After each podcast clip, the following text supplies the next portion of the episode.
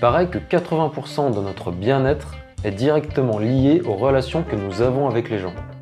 En tout cas, il paraît assez logique que nos relations sociales soient très importantes. Aristote n'a-t-il pas écrit que l'homme est un animal social?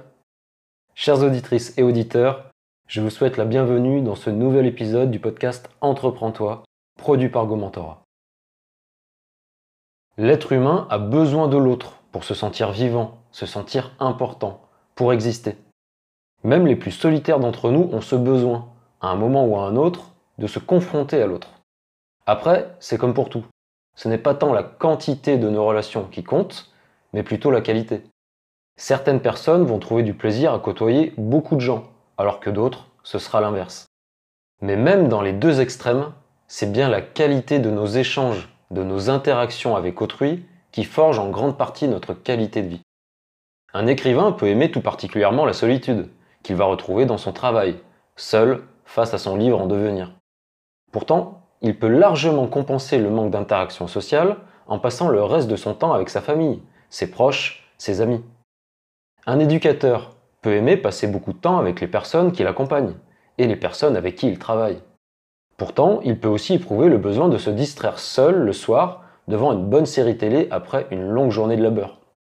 Finalement, quoi que nous fassions, nous fonctionnons à peu près toutes et tous de la même façon. Nous apprécions nos moments avec les autres et aussi nos moments sans, dans des proportions parfois totalement différentes, mais nous avons besoin des autres dans tous les cas. Et nous avons besoin des autres dans la vraie vie, pas uniquement cachés derrière un écran. Le besoin d'appartenance. Il apparaît en troisième position sur la pyramide de Maslow. C'est pas pour rien, non? Vous avez sans doute déjà vu passer quelque part cette fameuse pyramide d'Abraham Maslow.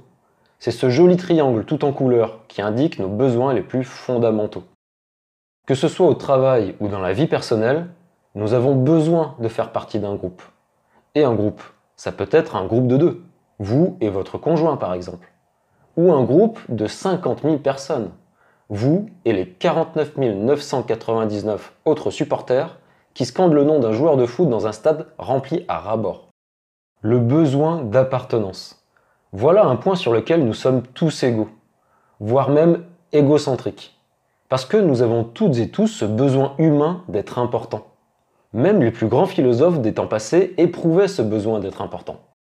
Le désir d'être important n'a rien de péjoratif. C'est simplement notre besoin d'être vu, d'être identifié et apprécié par les personnes qui nous entourent ou du moins par certaines personnes. Puisqu'on peut bien s'appeler Mère Teresa, on ne fera jamais l'unanimité, quoi que nous fassions.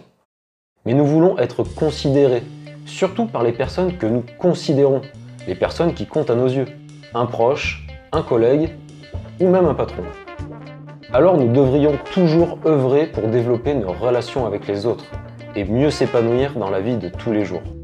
En prenant des nouvelles de quelqu'un, en rendant service ou bien en réalisant de grandes et belles choses.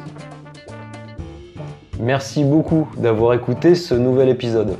Ne manquez pas les prochaines chroniques en vous abonnant sur votre plateforme de podcast favorite. Vous pouvez également me retrouver sur gomentora.com ou sur LinkedIn. A très bientôt.